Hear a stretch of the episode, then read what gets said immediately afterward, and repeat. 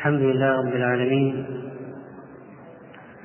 الحمد لله رب العالمين.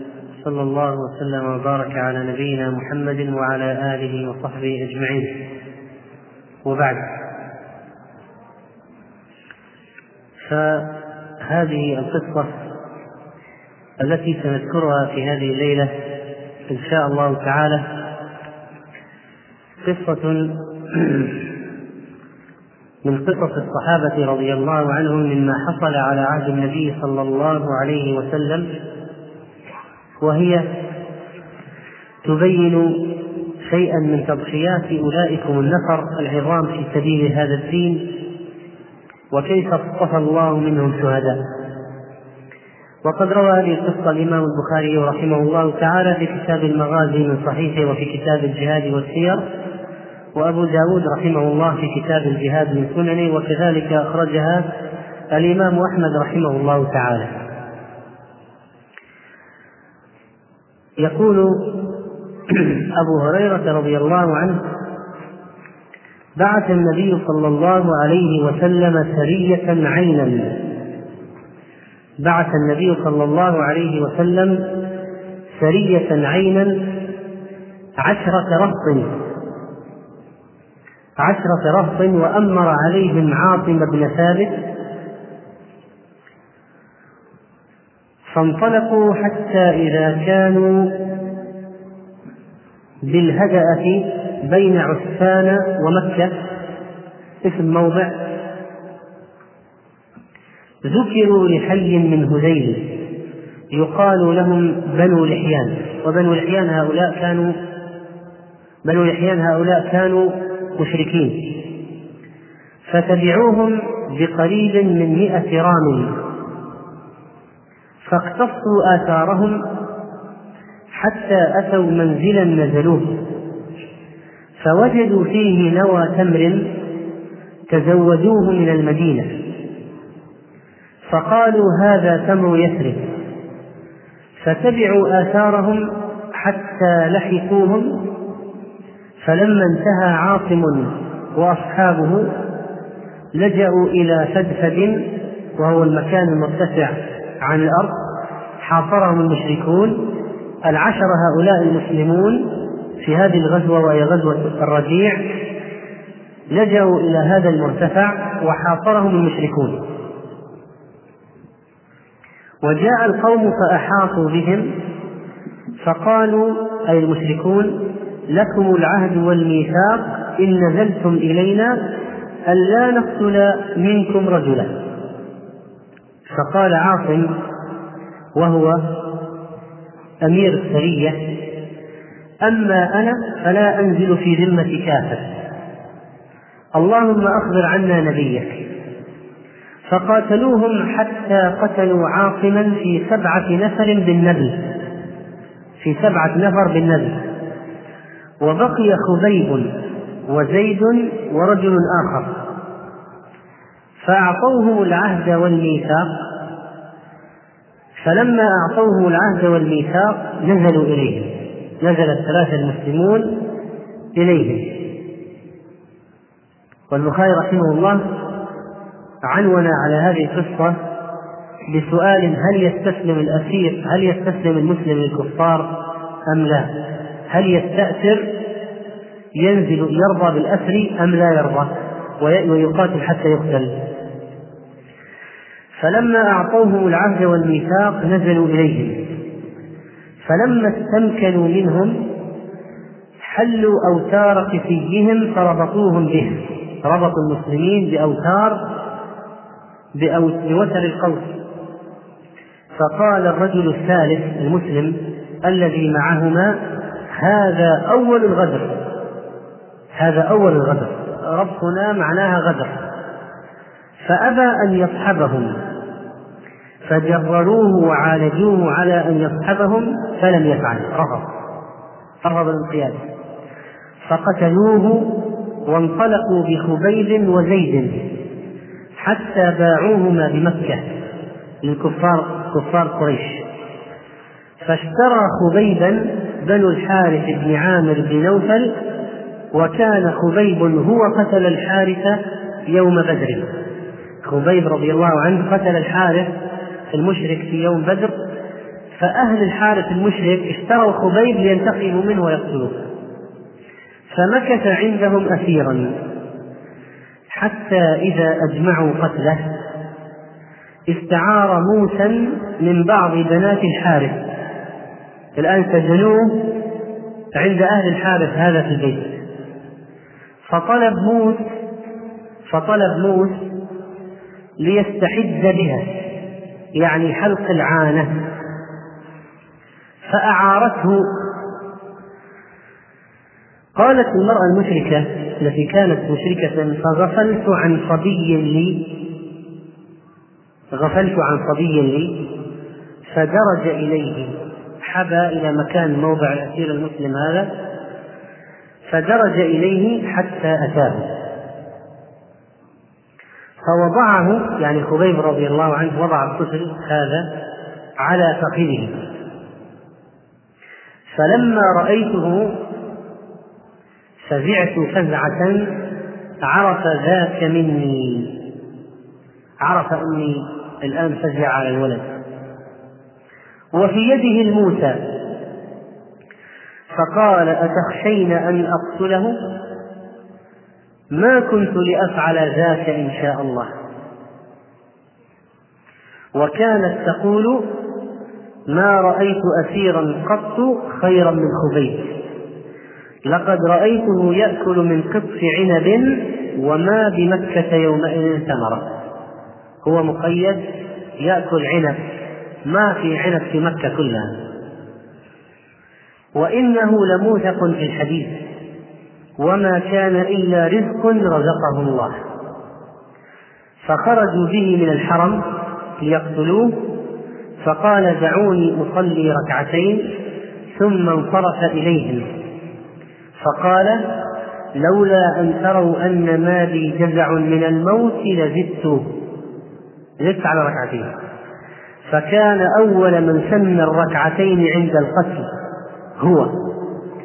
ثم قال اللهم أحصهم عددا. ثم قال ما أبالي حين أقتل مسلما على أي شق كان لله مصرعي وذلك في ذات الإله وإن يشأ يبارك على أوصال شلو ممزع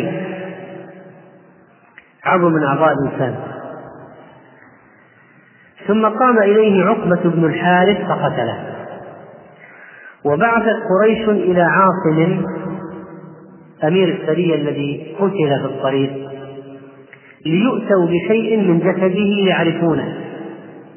يقطع قطعا من جسده وهو ميت. وكان عاصم قتل عظيما من عظمائهم يوم بدر فبعث الله عليه مثل الظلة من الدبر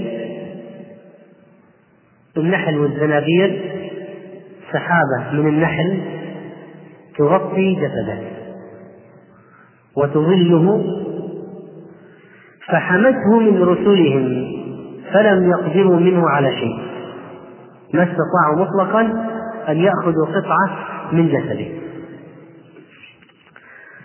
هذه القصة هي قصة غزوة الرجيع والرجيع اسم موضع كانت هذه الوقعة بالقرب منه. وهذه غزوة الرجيع غير غزوة بئر معونة. هؤلاء عشرة والذين في بئر معونة كانوا سبعين من القراء. كان عددهم كان عددهم سبعون رجلا من القراء. وحديث عضل والقارة عضل هؤلاء بطن من بعض قبائل العرب والقارة أكمة سوداء فيها حجارة نزلوا عندها ويضرب بهم المثل في الرمي وقصة العضل والقارة كانت في غزوة الرجيع. عضل والقارة كانت في غزوة الرجيع في أواخر سنة ثلاث من الهجرة وبئر معونة كانت في أوائل سنة أربع من الهجرة. والنبي صلى الله عليه وسلم أرسل عاصم بن ثابت مع هؤلاء الصحابة العشرة. مع هؤلاء الصحابة العشرة. فغدر بهم بنو لحيان هؤلاء. غدر بهم بنو لحيان هؤلاء. ما هو سبب إرسالهم؟ النبي صلى الله عليه وسلم أرسلهم سرية وقيل إنه أرسلهم يأتون له بأخبار قريش. بعثهم النبي عليه الصلاة والسلام عيونا بعثهم عليه الصلاة والسلام عيونا له صلى الله عليه وسلم. وأمر عليهم عاصم بن ثابت لما كانوا في الطريق بين عسفان ومكة لما كانوا في الطريق بين عسفان ومكة خرج لهم هؤلاء القوم من بني لحيان المشركين فتبعوهم بقريب من مئة رام. وفي رواية مئتي رام مئتي رجل. مئة رماة مئة رماة ومئة من غير رماة فاقتصوا آثارهم حتى أتوا منزلا نزلوه فوجدوا فيه نوى تمر نوى تمر. الصحابة هؤلاء نزلوا بالرجيع في هذا المكان في السحر وأكلوا تمر عجوة فسقطت نواة في الأرض وكانوا يخفون آثارهم. كانوا عيون النبي عليه الصلاة والسلام. كانوا يسيرون بالليل ويكمنون بالنهار. لكن ليقضي الله أمرا كان مفعولا ويتخذ منهم شهداء. سقطت نوى نواة من نوى التمر. تمر يثرب لأنه التمر الذي كان معهم تمر المدينة. فجاءت امرأة من هذيل ترعى غنما. فرأت النواة فأنكرت صغرها. صغر النواة بالنسبة لحجم النوى في تلك المنطقة. فقالت هذا تمر يثرب فصاحت في قومها أتيتم. فجاءوا في طلبهم فوجدوا اختصوا آثار الصحابة حتى لحقوهم ففوجئ الصحابة بهؤلاء القوم قد غشوهم وحاصروهم. لجأ هؤلاء الصحابة المجموعة العشرة إلى مرتفع من الأرض. وبدأ المشركون بالخداع وقالوا نعطيكم العهد والميثاق إن نزلتم إلينا مستسلمين أن لا نقتل رجلا منكم ولا نريد أن نقاتلكم. فعاصم أمير السرية قال أما أنا فلا أنزل في ذمة كافر ولا أقبل عهد مشرك. هؤلاء ناس ما يخافون الله. يعطون العهد والميثاق. ما لهم عهد ولا ميثاق. لا يرقبون في مؤمن إلا ولا ذمة. رفض أن رفض أن يستسلم وقاتل وقبل أن يموت قال اللهم أخبر عنا رسولك. عاصم دعا الله عز وجل أن يبلغ خبرهم خبر حصار المشركين لهم ما حصل لهم للنبي عليه الصلاة والسلام. فاستجاب الله لعاصم وأخبر رسوله بالخبر فأخبر النبي عليه الصلاة والسلام أصحابه في المدينة بالخبر في نفس اليوم في اليوم نفسه في اليوم نفسه.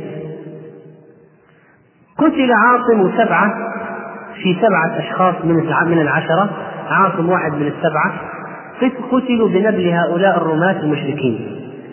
بقي خبيب بن عدي وزيد ورجل آخر. خبيب بن عدي وزيد بن الدسنة وعبد الله بن طارق الثلاثة هؤلاء المسلمون رأوا أن يستأثروا يعني ينزلوا أسارة فلما نزلوا ربطوهم. لما نزلوا ربطوهم.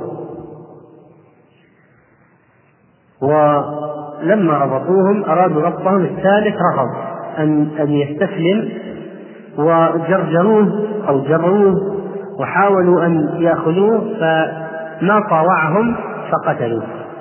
بقي خبيب بن عدي وزيد. أخذهم أخذهما هؤلاء المشركون حتى باعوهما بمكة. انتهزوا فرصة أن قريش تريد الثأر من قتلاها يوم بدر فباعوا خبيب بن عدي وباعوا زيد إلى الكفار. باعوهما أسيرين. خبيب كما تقدم قتل الحارث بن عامر يوم بدر وكان من المشركين. فأهله أرادوا الانتقام واشتروا خبيبا ليقتلوه ويكون ذلك انتقاما لمقتل أبيه. فمكث عندهم أسيرا خبيب رضي الله عنه حتى إذا أجمعوا قتله في الأشهر لما انقضت الأشهر الحرم خرجت الأشهر الحرم أخرجوهما إلى التنعيم لقتلهما. وجاء في رواية أنهما أساءوا أنهم أساءوا إليه في الأسر أولا. فقال لهم ما تصنع القوم الكرام هذا بأسيرهم؟ فأحسنوا إليه. وجعلوه عند امرأة تحرسه. وفي رواية أنهم جعلوه عند موهب مولى آل نوفل فقال له خبيب للحارث يا موهب أطلب إليك ثلاثا أن تسقيني العذبة وأن تجنبني ما ذبح على النصب وأن تعلمني وأن تعلمني إذا أرادوا قتلي ما تعطيني طعام مذبوح على الأصنام مذبوح على النصب للأصنام والآلهة.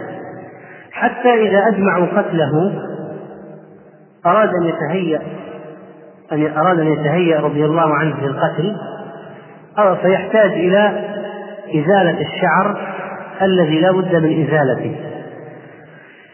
فاستعار موسى طلب موس لأجل حلاقة العانة.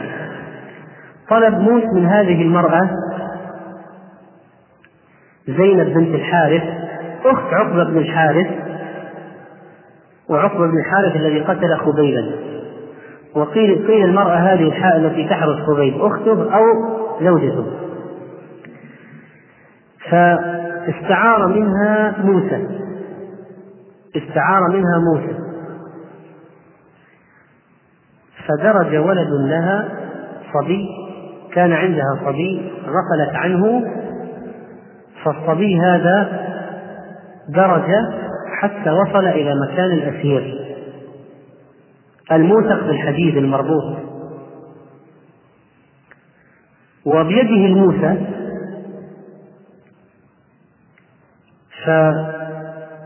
فنظرت إليه وانتبهت فزعة وظنت أنه يريد أن يقتله. أنه ما دام هو مقتول ومقتول فلينتقم منهم بقتل الولد. ما دام قد قدر عليه. ولكن الأسير المسلم ما كان ليقتل الأطفال وما ذنب الأطفال؟ ما كان ليقتل طفلا فتركه. وقال أظننت أن أقتله؟ لا. لا أقتله. إن شاء الله. تقول هذه المرأة في ذكرياتها عن خبيب أنها رأته وهو في الأسر وهو مقيد في يده عنقود عنب مثل رأس الرجل يعني في الحجم. عنقود عنب كبير مثل رأس الرجل. يأكل منه. ومكة كلها ما فيها عنب ولا فيها تمر أصلا. فهي تذكر هذا المشهد جيدا وأن خبيبا رزق من الله بهذا القدس من العنب. بهذا القدس من العنب. ولما خرجوا بخبيب من الحرم من منطقة الحرم إلى التنعيم لأن التنعيم خارج الحرم التنعيم في الحل ولذلك يحرم منها من أراد العمرة من أهل مكة من أو من في حكمهم ممن ذهب إليهم إذا أراد أن يعتمر لا بد أن يحرم من الحل. والحل أدنى موضع أدنى موضع من الحل إلى الحرم أقرب موضع من الحل إلى الحرم هو التنعيم الذي في مسجد عائشة اليوم. مسجد عائشة الذي المكان الذي أحرمت منه عائشة فيه مسجد ما موجود إلى اليوم كبير يحرم الناس عنده. وإلا الحرم الذي الحرم الذي آه، يخرج الإنسان منه قد يخرج منه إلى عدة أماكن الجعرانة والتنعيم وغيرها يحرم. أقرب مكان أقرب منطقة في الحل مناطق الحل إلى الحرم هي التنعيم. أخرجوه خارج الحرم لأن قريشا كانت تعتقد أنه لا يجوز القتل في داخل منطقه الحرم وفي الأشهر الحرم فانتظروا الأشهر الحرم حتى تمضي وأخرجوا خبيبا إلى خارج منطقة الحرم إلى التنعيم ليقتلوه. فلما أرادوا قتله قال دعوني أصلي. فصلى ركعتين في موضع مسجد التنعيم موضع المسجد المعروف الآن موضع مسجد التنعيم صلى خبيب في ذلك المكان ركعتين.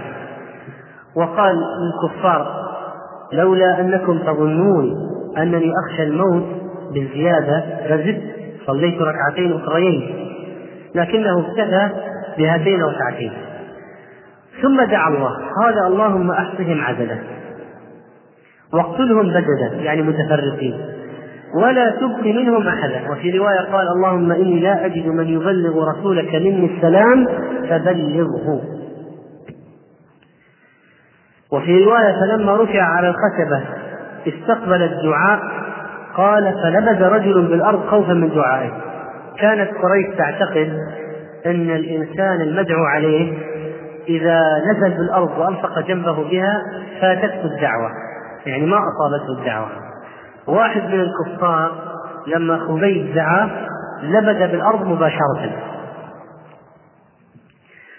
وجاء عند ابن إسحاق أن معاوية بن أبي سفيان كان مع أبيه وكان أبوه مشركا في ذلك الوقت. قال كنت مع أبي فجعل يلقيني إلى الأرض حين سمع دعوة خبيب أول ما سمع أبو سفيان الدعاء ألقى معاوية إلى الأرض مخافة أن تصيبه الدعوة بحسب ما كانوا يعتقدون. فأخبر جبريل النبي صلى الله عليه وسلم بخبر خبيب فزعموا أن رسول الله صلى الله عليه وسلم قال في ذلك اليوم وجالس وعليك السلام يا خبيب قتلته قريش. وقال بهذه هذه الأبيات العظيمة ما أبالي حين أقتل مسلما ما أن أبالي أو فلست أبالي حين أقتل مسلما على أي شق كان لله مصرعي.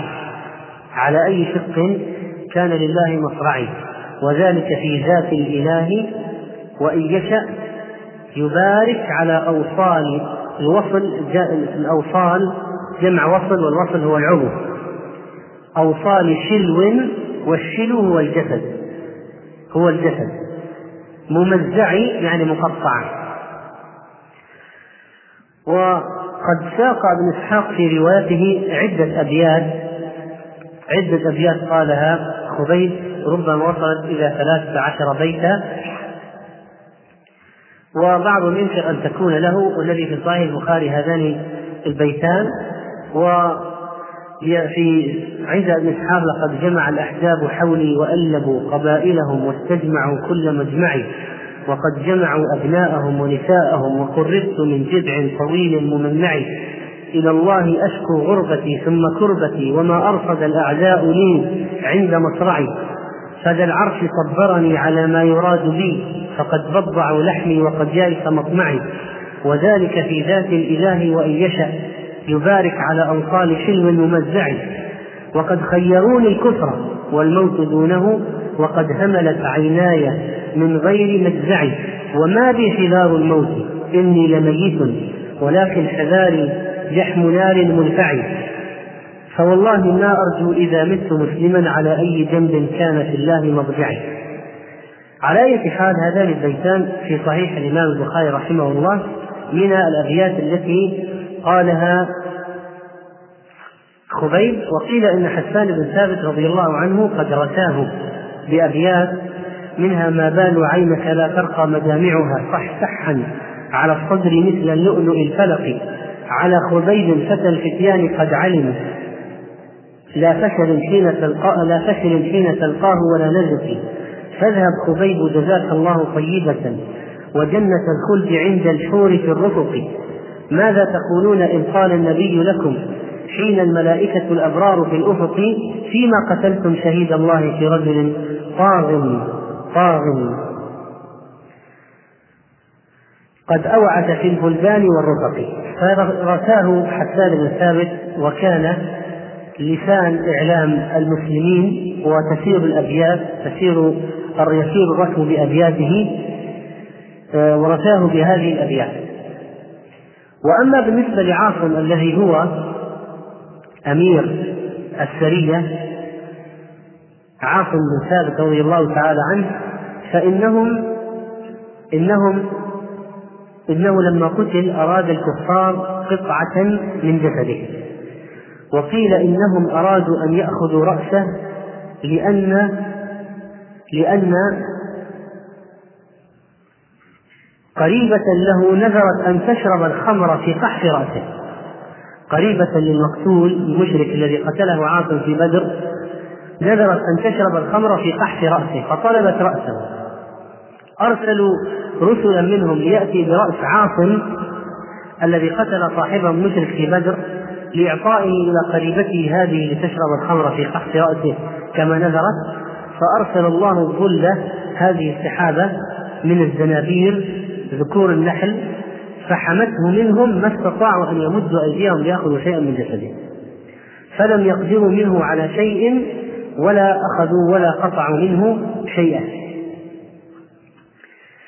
هذه القصة العظيمة فيها فوائد كثيرة للغاية ومنها تضحية صحابة النبي صلى الله عليه وسلم وخروجهم لنصرة الله ورسوله بالرغم من الأخطار التي كانت موجودة.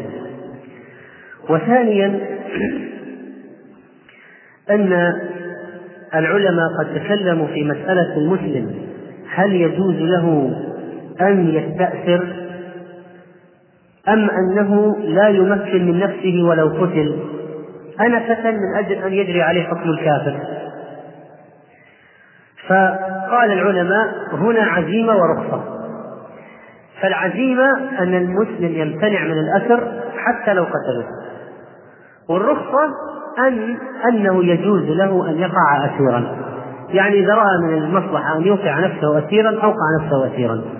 وإذا أخذ بالعزيمة أخذ بالعزيمة وقال أقاتلهم حتى يقتلوني وأرفض الوقوع في الأسر فإنه مأجور على فعله ذلك. وكذلك في هذا الحديث الامتناع عن قتل الأولاد أولاد المشركين وأطفال المشركين التورع عن قتل أولاد المشركين.